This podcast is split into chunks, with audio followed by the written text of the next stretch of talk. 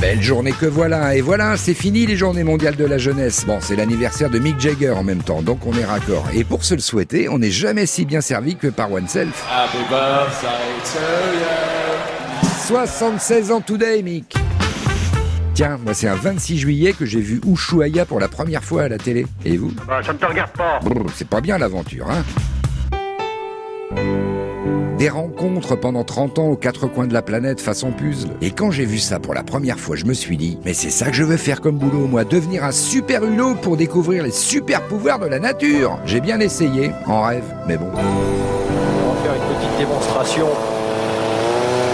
Bah, alors, qu'est-ce qui se passe? Merdoum. Bah oui, on t'avait dit de pas acheter de 4x4. Attends, je vais filer un coup sur le moteur. Doucement, doucement, doucement.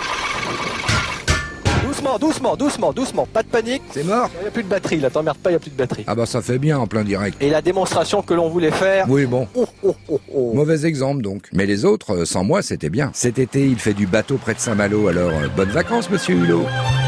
Aujourd'hui, 26 juillet 2019, ça passe vite. hein. Il y a 111 ans, en 1908, était créé le FBI aux États-Unis, la police américaine, quoi.